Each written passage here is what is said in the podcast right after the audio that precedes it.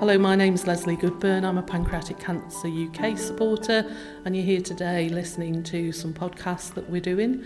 The reason that we're doing the podcast is because there are two small words pancreatic cancer, two small words that actually have a massive impact on people, that cause devastation, that create psychological, emotional, and physical pain.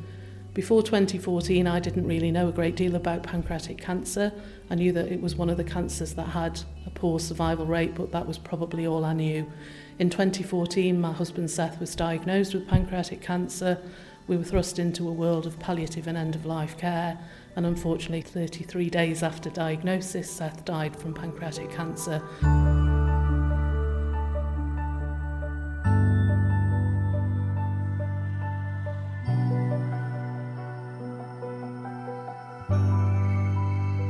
Seth didn't really stand a chance, couldn't get treatment because actually the disease was diagnosed at such a late stage that there wasn't the possibility to have any other outcome than Seth was going to die.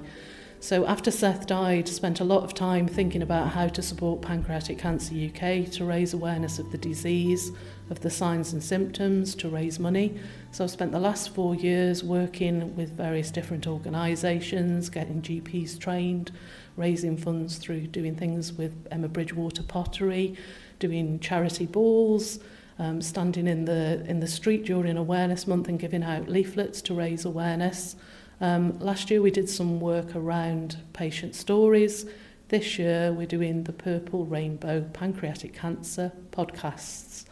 The podcasts are designed to give you, everyone who listens to them an idea about what the pancreas does, why it's important, what its function is, what happens when cancer forms, what the signs and symptoms of the disease are, how people can recognize those recognize those signs and symptoms so that they can go to the GP and hopefully get diagnosed early enough for treatment to be an option. We're going to talk to some of the UK's leading clinicians, nurses, allied health professionals, experts in various different fields, and most importantly, we're going to talk to some patients and families who've experienced the disease.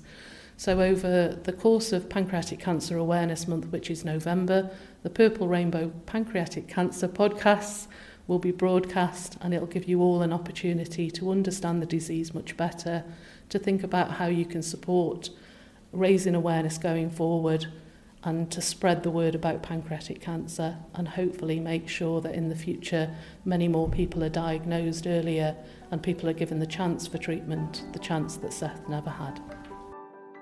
I'm Charlotte Foster, podcaster and journalist. And in today's episode of the uh, podcast, we're going to be looking at the support that is out there for anybody who has been diagnosed with pancreatic cancer.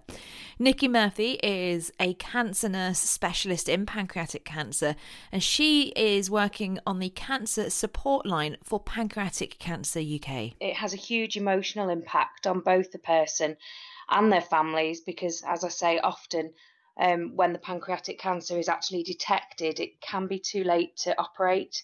So at that point, um, the treatment, the next line of treatment, hopefully, if they're they're well enough, is chemotherapy. But to live with that diagnosis of an, in, an inoperable cancer can be really hard psychologically. I was going to say you, it, it's it's one of those things nobody wants to hear, is it? You know, first of all, a cancer diagnosis, and then to say and there's nothing much we can do to, to help apart from maybe prolong a life for as long as we can. Psychologically, how do people deal with this and how do you help them deal with it? I think everybody deals with, with it differently. I think it depends on you as a person. Um, some people are quite pragmatic about it, other people, completely understandably, are devastated. Um, and there's almost a grieving process. So um, people can go through a whole degree of emotions that can be denial, um, just anger, feeling really angry at the diagnosis and, and that it's happened to them. as you know, it's not something you ever expect to, to be told. Um, and I just think the levels of anxiety for people that are living with a non-operable cancer can be uh, can be really really devastating. psychologically. And so for us on the support line, our aim really is to be there for that person, to be there for their family, to give them as much information as we can possibly give them to make sure that they're getting the best treatment for them. Um, and just to kind of be there really from, you know, we, we get people who call us who are concerned about symptoms and we would advise them on what to do next. Um, right through treatment, be be it surgery or chemotherapy or a clinical trial perhaps, um, and and on to you know what whatever happens next, uh, life ongoing, or if they um, come towards the end of their life, and even afterwards, we'll support families afterwards as well. So it's really ongoing journey, isn't it? You're there from beginning to end and beyond. Yeah, it is. It is very much um, a, a journey, as you say, Charlotte, that, that we, we hope to be involved in from, from as early as possible. So, you know, if people are worried about symptoms, we would encourage them to call us. We can chat through what they're experiencing. We can give them advice on what, what they need to do next. Um, and also, as I say, people who have been diagnosed or their families, and we can talk through treatment. So often people might be having problems with symptoms um, or they might be having side effects of treatment. So we can certainly give them information about that. Um, and it's really just to arm them with information to go back to the clinical teams and discuss. It's just knowledge, and you know, knowledge is power, isn't it? It certainly is. And I suppose as well, you've mentioned all all the clinical stuff, but there's a lot of stuff that goes alongside a, diagnosis uh, that that people don't necessarily think about. Yes, you've got your hospital treatments, your your medical uh, treatments, but then there's also a lot of admin involved, isn't there? How can you help with that? There is. I mean, it's huge, and as you say, it isn't just the clinical perspective when someone has a diagnosis of pancreatic cancer. There can be so many other elements involved. It it really does encompass so many different areas of someone's life. So it can impact on relationships. Um, it can impact on body image. Often people could lose um, a significant amount of weight, and that can be really difficult psychologically. Um, and as you say, paperwork, which is huge because um, you know, often people will need to sort things out financially, be it through work or um, any insurance policies or things that they need to deal with. So, as well as giving information clinically, we can certainly signpost people to different services um, to support them in, in the process of, of sorting out those kind of issues. How did you get involved in starting working on on the support line? So, uh, for me personally, I have been a qualified nurse now since 2006. Um, and originally, I went into district nursing. So, I worked a lot with um, palliative patients in the community at home. Um, during that, I, I did work with a lot of pancreatic cancer patients. And then I worked also in hospice. So, I did that for a number of years. Um, and then prior to this role, I, I worked for another another cancer charity within a major city hospital. So um, that was general oncology. So I used to see people with all different cancers um, to offer support and information. So similar to the role that I'm doing now. Um, but I actually came to Pancreatic Cancer UK because I could see how passionate the charity is about making a difference. Um, they really are forward thinking about changing things for people with pancreatic cancer investing in clinical trials, in re- investing in research, um, and just supporting people as well. So that's really how I um, came to be involved. And I actually heard about the charity through my previous role, and I was so impressed with the information that was provided to patients and the level of support that I just thought, well, that's something I want to be part of how hard is it to to to do your job? I mean, I couldn't imagine having to give out you know you're talking to people who are going through one of the most difficult times of their lives. How do you make sure you don't take that home with you and how do you keep going? Yeah i mean it's uh, it can be difficult. Obviously we deal with a lot of very emotional phone calls um, and emails actually because we do uh, we we speak to people through both through phone and email. Um, we also have an online forum that we moderate uh, so yeah, it, it can be very difficult. Um, people are going through a really, really tough time. Probably the most, you know, sometimes for people it's the most significant time in their life. Um, and I think you have to have a degree of self protection with that. So um, it's really important to be able to kind of separate work from your day to day life. But I just feel that the job is so rewarding because we make we know that we're making a difference to people, and often just having that phone conversation for someone is so important just to be able to talk about how they're feeling, to clarify anything they don't understand from hospital appointments, or just to try and make sense really of what's happening. So I think because the job is so um, valuable that and and so rewarding as a nurse, you know, um, you kind of deal with it that way. But yes, it, it can be difficult. It can but it's just kind of about being able to separate i think that um, you know your work from from your home life and not letting the two blur if you like pancreatic cancer seems to be it's not something we talk about too often you, we uh, you know men are always told to check their bits women are checking their bits as well what can people do to understand what they should be looking for for the signs of uh, pancreatic cancer? Yeah, it's a good question, and I think it is difficult. Um, as I said before, it is diagnosed late. Um, often um, it's not so it's not picked up early enough, which can uh, impact on the the kind of treatment that people can have. So uh, I think one of the difficult things as well with pancreatic cancer, certainly compared to um, things like breast cancer or bowel cancer, there's a national screening program for those. And unfortunately, we haven't quite developed a, a good enough screening test that would be able to, to screen the, the general population. Um, so obviously that that does impact on that. And I think um, often people don't develop symptoms until a bit later on. So I think the most important thing with pancreatic cancer is that people are, are aware of it, they know about it, they talk about it, and that they know what the symptoms are. And if they recognize any of those symptoms in themselves or maybe a loved one, that they make sure that they get checked out. So, yeah, I think awareness is the biggest thing, Charlotte, is just that we get it out there, we get people reading our information, we get them seeing the posters so they just know what to look out for. So, when it comes to symptoms, what should we be looking out for? Okay, so some of the symptoms that you would be um, concerned about would be loss of appetite, um, problems digesting food, so feeling full quickly when eating, lots of wind, changes to bowel habits, um, that could be that you're going more frequently or you're having problems going to the toilet. Feeling and being sick, um, abdominal pain that radiates around the back, um, and recently diagnosed diabetes um, with no real other cause. That would be one that we would look out for. And I should also mention, Charlotte, jaundice. Um, this is when your skin um, takes a yellow a yellow tone to your skin, darker urine, your skin can become itchy.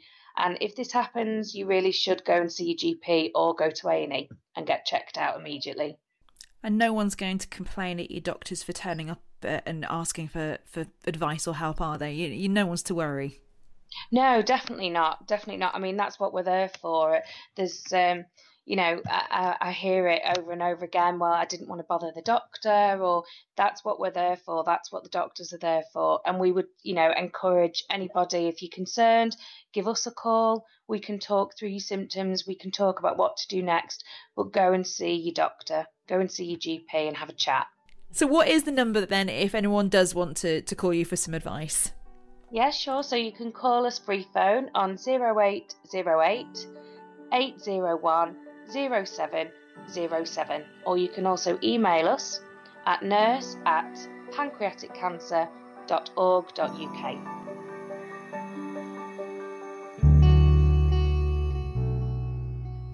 I think the best way I can explain to you about the importance of this support line is actually not for me to explain to you at all. It is to bring in someone who is using the line, and that person is Steve Essex. Steve is 58. He's been using the support line since he was diagnosed earlier this year. I'm a fairly outgoing character. Um, I've, I've, my life's really evolved around sport. I'm very outgoing and prepared to try various things. Um, I've got a pretty busy social life. Um, I love travelling. I love reading. Um, I love being involved in, in volunteering, which I've been heavily involved in the last two years. I've, I, I enjoyed my career, but being retired is the best thing I ever did at 55. Um, it's given me the opportunity to just wake up each day and do what I want to do. Uh, I know I know I'm a little bit fortunate to be able to retire at 55, but it's it's due to what we've done as a family that, that we can do that. Um, so really, I'm kind of I'm, I'm a big tall guy, and I, I guess I, I, look at myself. I'm I'm pretty larger than life, really. I'm going to be dead nosy. Which sports are you into? Yeah, football and golf, really the big ones. I played a fair bit of cricket as a as a child as well, but kind of I'd do anything, you know. I mean, and football was the one I focused on, and I ended up being um, semi-professional for about 15 years. Oh, who did you play for, if you don't mind me uh, asking? Uh, yeah, I I, uh, I started one or two local teams in this area, which is like Wolverhampton United and Malvern Town and, and Gresley Rovers. And then finally, I got a reasonable move to Burton Albion, which were, was a fairly big club at that time. And then from there, I went on to Stafford Rangers, which were in, were in the conference. And then I played for Hednesford for my last three years, which was fantastic, really. So certainly very active then, and very much engaged in, in lot, lots of stuff. Yes, and as soon as my football career finished, um, I, I, then joined a golf club, which I always wanted to do for all my life, and I, I played for the next 15 years at a golf club, which was really a, substitute for my Saturday. Um, I've got a very understanding wife, obviously, and family, uh, and that was the the buzz that I missed on a Saturday. I got from the golf on a on a Saturday, um, not the same buzz, but it really helped. And then this year, you got a diagnosis of bile duct cancer, wasn't it? Correct. Yeah. So this this year's um, hell of a hell of a shake up, as you can imagine, Charlotte. Um, up until probably the end of May, I was still playing golf once a week. Very very active with, with the things I do. So I generally walk without the golf. I walk twenty miles a week, um, and then suddenly um, my life changed really. How did you? Well, what was it that first sort of I say tipped you off, you know, I mean, sort of just nudged you into thinking something's not quite right. Yeah, I started. I started getting pains in my in my stomach area, and I started. Um, I started thinking about food and what food I really wanted, and, and sometimes I'd look at my dinner. Um, I've always been a person who's ate very, very well all my life, and suddenly I started looking at my dinner and thinking, I, I don't really fancy that. Um, I'm not sure I want that, and then after the, sometimes after I'd eaten, I would have pains in my stomach. So I was kind of scared about eating food because I knew that something else was coming.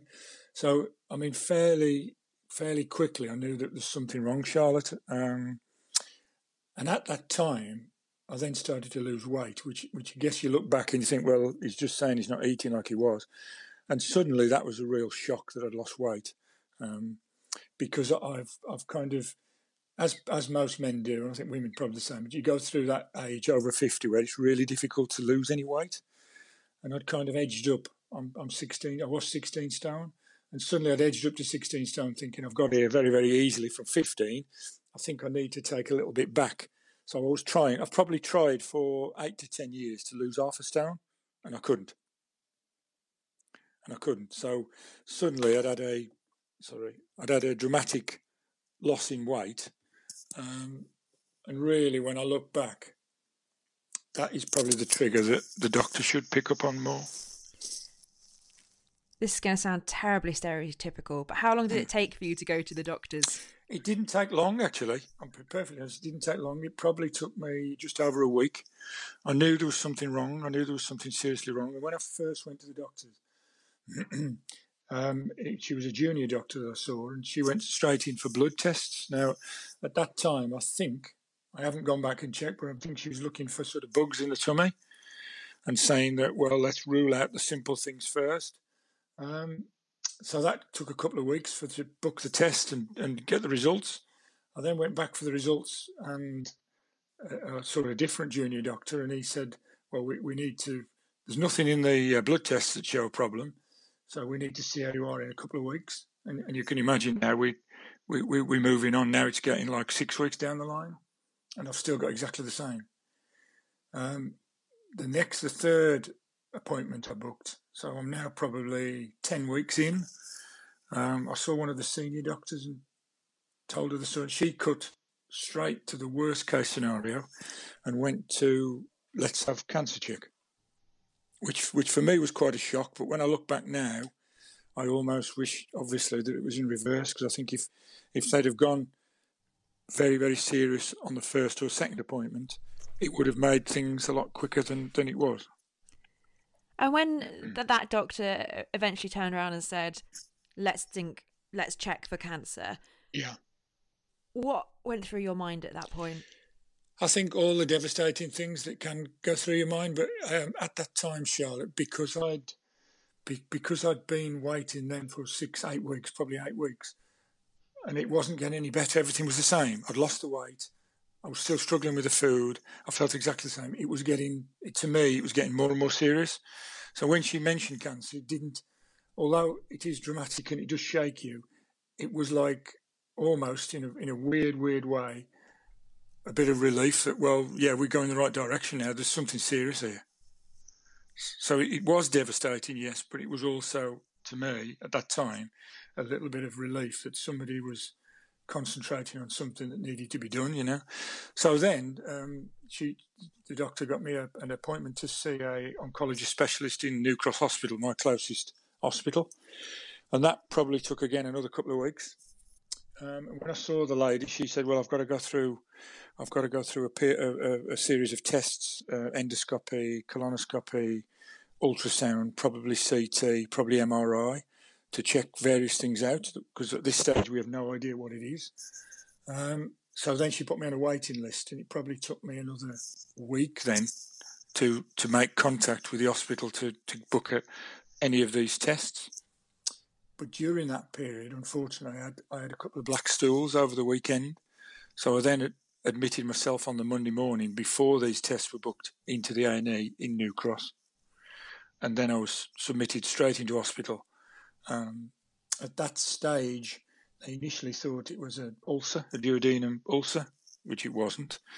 I think they then went on to um, they then went on to gallbladder and gallstones. They were really worried about my liver. There were serious questions around the liver and what was actually happening in that area. I was in hospital then for 10 days. During that period, I had all the um, ultrasound, CT scan, MRI scan, two endoscopies, one with a biopsy. And they finally came up with the diagnosis that it was, that at that stage, they thought it was um, adenocarcinoma pancreatic cancer with some issues around the bile duct area as well. Now, I think every that was um, at the end of July. I think to prove that this has been really complicated is that they've just actually confirmed now in Birmingham that they believe it's it's uh, cholangiocarcinoma and the pancreas is clear. How's that waiting and that uncertainty affected you and your family? Oh, it's been very, very difficult, um, Charlotte. You can imagine. Um, starting from having the pains and saying it was serious, you, you, I kept saying it was serious, but you think, no, it's not serious. You know what I mean? You keep telling yourself, no, it can't be serious. But then, the longer the weeks went on, it was like, yeah, this is more serious.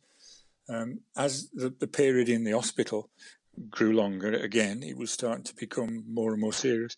And I will, I will never ever, and my wife will never ever forget the day that the um, gastroenterologist came to see us on July the 28th and said that the, the, the, the diagnosis was incurable, inoperable. And at that stage announced that I'd got either four months without chemo or hopefully 12 months with chemo. Um, that was probably the most devastating day I've ever had in my life. Um, we cried, as you can imagine, a lot. Um, but from then, it's been it was frustrating to that point. And from then, unfortunately, it's been a little bit frustrating as well because what the what the gastroenterologist did was um, make an appointment with the oncologist who I was going to be transferred to for my cancer chemo treatment. Um, and then when we saw uh, New Cross for that appointment, I was told again that I was going to have to wait six weeks then for him to start chemotherapy, which we were again devastated really because the the oncologist was telling us that we'd got some cancer that he thought was aggressive and we needed to get treatment going. but they couldn't do anything about offering me chemotherapy any quicker than six weeks. So I didn't start chemotherapy until the middle of September. So you're told you've got at best 12 months to live and then Yeah. you put on a waiting list. Yeah, yeah, yeah. How do you, how do you think we felt? I can't begin to imagine if we I'm devastated. yeah. Absolutely devastated. Um, and just trying to come to terms with things, it's been difficult. You know, we've been on hell of a, an emotional ride. You know, as I think I said previously, when when when people talk about cancer, you let me talk for myself. You you acknowledge that somebody's got cancer, but tend to think, well, I don't need to go too deep because it's not me. I haven't got it. I, I'm okay, sort of thing. You've obviously got the empathy and the sympathy, but it's not you. Do you, do you understand me? Um, but when it is you, you're suddenly in that position where you're in like um, you're in a fog, I would say, and there's so much around you. There's so much information. There's, there's information about diets. There's information about treatments. There's information about recuperation. There's all sorts of information, and and you're trying to you're trying to take it all in during a period where you've just been devastated. Um, and I have to say, this is where Pancreatic UK have been absolutely incredible. Um, let me just step back a bit. One of the roles that I've done during my volunteering is to support a small charity based in Stoke-on-Trent called Beth Johnson Foundation.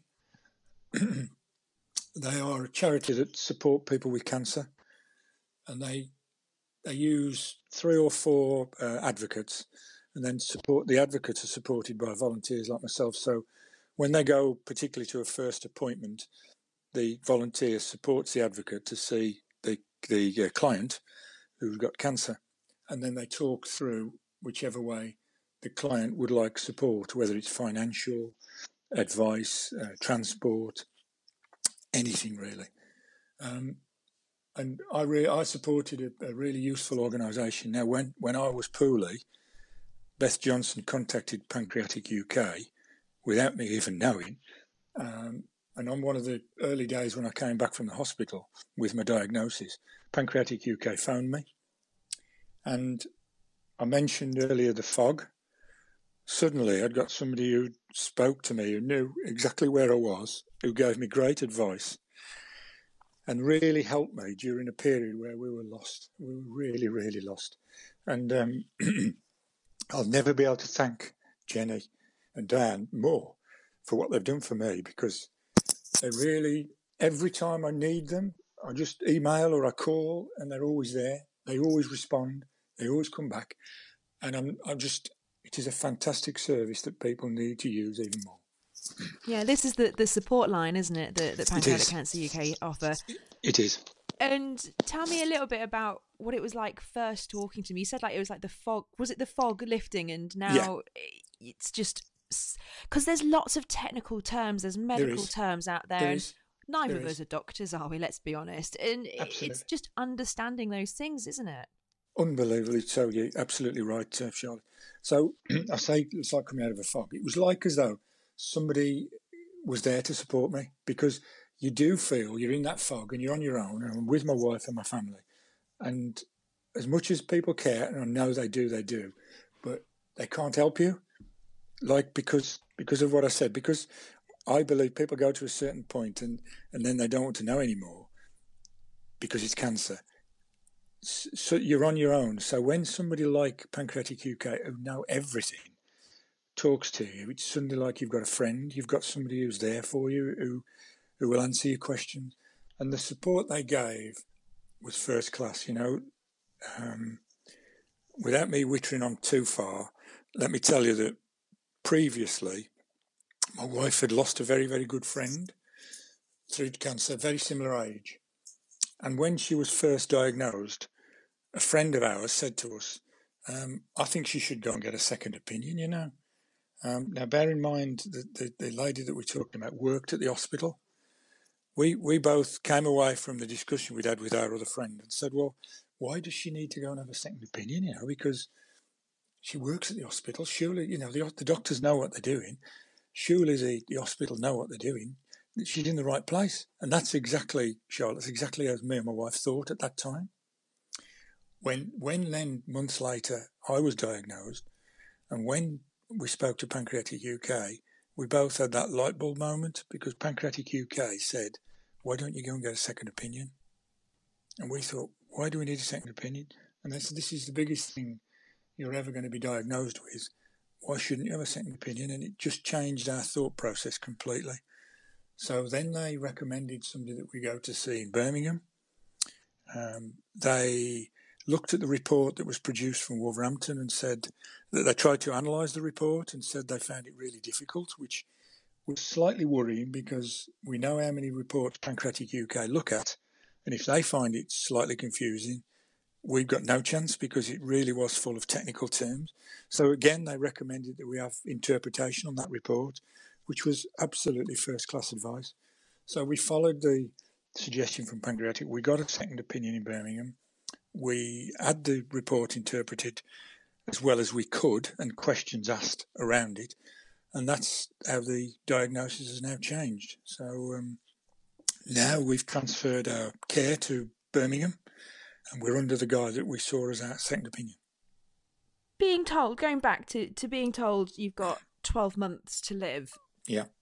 what goes through your mind? Do you, is it desperation or do you go right i'm going to sort out whatever i can and pack everything into 12 months i think you get uh, uh, there's lots there's lots you get a lot of anger you know because suddenly we got lots of plans you know as i said to you I've, i retired at 55 my wife is due to retire at the end of this year she'll probably retire now immediately um, you get you get lots of different things because it's it's why me why can't I finish the rest of my life? Why can't I see my daughter walk down the aisle?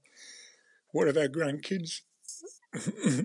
um, it's it's um, then you start to think, well, I need to pack everything in, like you suggested. We need to get sorted. Then you go back to, well, I actually don't feel very well. I need to be better. So really, out of all this now, if I crystallise it, I just want to make myself better. So I just want to feel better so that I can go and do some things. I can't say at the moment what I can do, but we are, we, we are hoping to be able to go and do some of the holidays that we wanted to do, but I need to be well enough to be able to do it. Now, as we've progressed, Charlotte, I'm fortunate so far. I don't want to get carried away, but for the last six weeks, I've got better and better. Since I've been on the chemo, I am getting better and better. It's not just the chemo. We've done other things. We've changed the diet.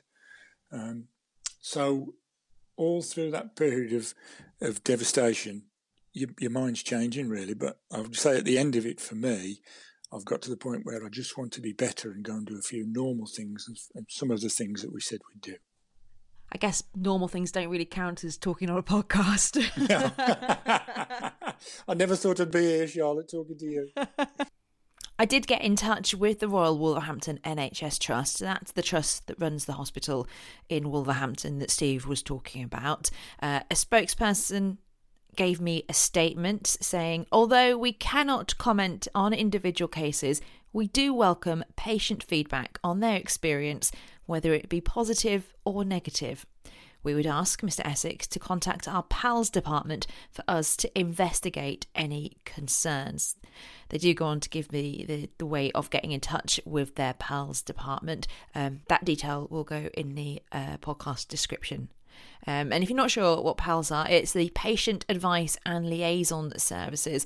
Um, you can get in touch with PALS across the country. Um, they help provide information, advice, and support to patients, families, and their carers.